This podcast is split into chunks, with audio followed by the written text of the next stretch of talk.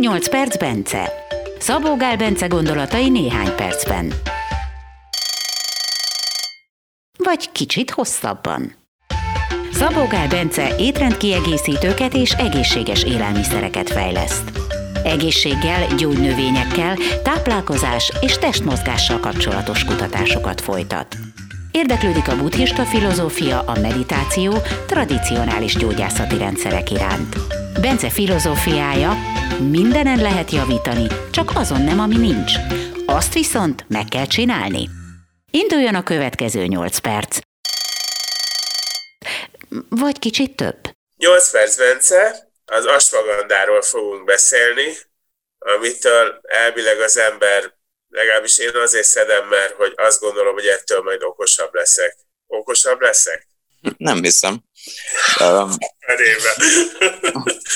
mellé nyújt el. Tehát a stressz szintet tudja csökkenteni, tehát a teljesítést egy olyan helyzetben, mint egy vizsgálna, vagy ilyesmi, akkor jobban fog tudni esetleg az ember teljesíteni, azaz okosabb lesz akkor, mint egyébként lenne. Tehát így nézve igen. Mi ez tulajdonképpen? Egy adaptogén, ugye az adaptogének azok a szervezet homeosztázisát segítik helyre billenni. Tehát ha magas a vérnyomás segítik csökkenteni, ha alacsony a vérnyomás segítik növelni. Tehát így kiegyensúlyozzák. Bár ez nagyon általános megfogalmazás így, mert azért vannak olyan adaptogének, mondjuk a ginseng, amelyik tudja tovább növelni az eleve magas vérnyomást is, de, de, de alapvetően egy ilyen homeosztázis támogató. A ashwagandát ugye hívják indiai ginzengnek is, Hát egyszerűen Indiában ez volt inkább a leggyakoribb adaptogén, Indiában inkább a ginseng volt az ilyen nagyobb tiszteletnek örvendő. Ez egyszerűen egy melegebb égővi dolog ez a ashwagandha, mint, mint a ginseng. A fő hatásai, amikről a kutatás is van, kortizol szintet csökkentő hatása, nem csökkenti tovább, hogyha eleve mondjuk valakinek túl alacsony, hanem ez inkább azt jelenti, hogy a, az esti kortizol szint, amikor ugyannak alacsonynak kell lenni, az alacsony maradjon. Emiatt ugye segíti az alvást, illetve stressz helyzeteket is. Egyik vizsgálat következtetése az volt, hogy feltetően a cirkadián ritmust is segíti szabályozni, vagy hogy azon keresztül csökkenteni a kortizolt.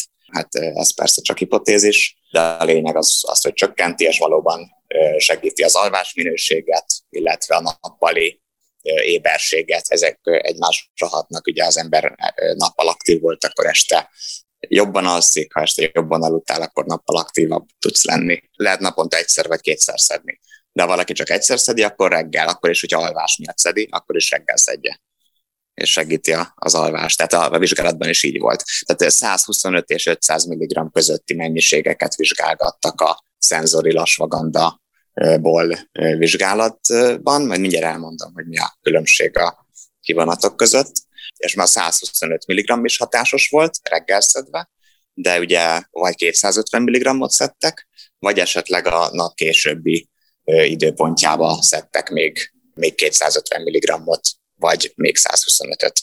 Nyilván minél többet szeret valaki, annál hatásosabb volt ugye az alvás minőségre, a stressz tűrőképességre, reggeli 125 mg is jó hatással volt az esti alvásra is, meg a nappali stresszre is. Ugye ennek nem hirtelen, hanem fokozatosan jelentkezik a hatása.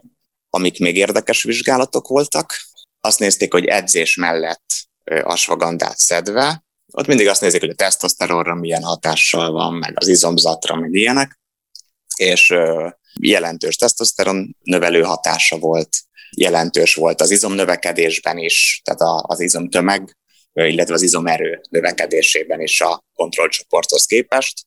Több ilyen vizsgálat is van, és, és számomra tényleg meglepő, mert ilyen 20-30 százalékokkal teljesített jobban, annyival nőtt jobban az izom, annyival nőtt jobban az izomerő, mint a sagandát nem szedő csoportba, amitől ez elég szuper dolog lenne, de hát nyilván ugye ez egy támogatott vizsgálat volt, tehát a KSM 66 szponzorálta, de ugye valószínűleg úgy volt megrendezve, hogy egy kicsit még jobb oldalát tudja megmutatni. Tehát nyilván hatásos meg minden, de azért nem gondolom, hogy, hogy ilyen mértékű hatása lenne. Legalábbis én szedem az asvagandát, mondjuk lehet, hogy ez a baj, hogy nem edzem eleget, de én nem vettem észre, hogy ilyen nagyon erős lettem volna tőle. Persze lehet, hogy ha nem szedtem volna, akkor meg... Estél kellnél. Igen. Mondtad, hogy a vérnyomása hatással van. Milyen szintű ez a hatás? Tehát ez olyan, hogy akár hogyha nagyon kicsi az ingadozás, akkor ezeket a vérnyomás csökkentőket akár ki is tudja váltani. Az asvaganda én azt gondolom, hogy akkor tud segíteni vérnyomás problémába, ha az elsősorban ilyen stressz alapú. Az a baj, hogy mindenre azt mondják, hogy stressz alapú. Vagy ez egy butaság? Sok mindennek van közel stresszhez, úgyhogy de nem gondolom, hogy... Tehát hogy... így, így hivatalosan nem mondhatsz ki ilyeneket, meg gondolom nem is fogsz. Az viszont bizonyított tény, hogy a, hogy a stresszre pozitív a hatása. Tehát, hogyha valaki ilyen feltűnően stresszes életet él, akkor nála nem hiba ez a napi két kapszula szedése. Vagy akár napi négy sem.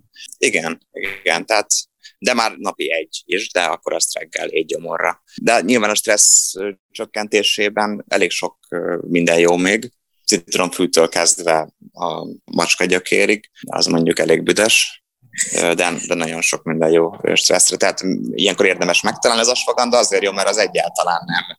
Tehát ez inkább energizál, és nem, nem lenyugtat, de mindezt úgy energizál, hogy valahogy a, egy, egyfajta ilyen stresszoldó hatás révén, tehát nem úgy energizál, mint egy kávé. Még mondjuk egy, egy citromfű, vagy egy, egy macskagyökér, az meg esetleg így egy kicsit olyan elálmosíthat, vagy legalábbis úgy nem leszel tőle sokkal jobb hangulatú vagy, tehát hogy energiát nem kapsz tőle. Na. Ha kettőt szedsz, akkor azt gondolom az reggel este, ha meg annál úgy érzed, hogy több is kell, akkor mindig étkezéseknél. Szerintem mindig egy gyomorra érdemes az asfagandát, és úgy, hogy vagy a vacsora előtt, mit tudom én, 10 perccel egy gyomorra, vagy mit tudom én, lepekvés előtt egy órával, mármint hogyha az ember második adagot is szed, még hogyha az ember nem szed második adagot, akkor csak egyszer reggel ébredéskor egy gyomorra egyet vagy kettőt.